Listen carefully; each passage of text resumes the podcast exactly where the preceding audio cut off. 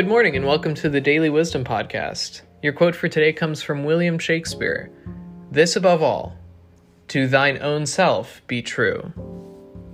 That again is, this above all, to thine own self be true.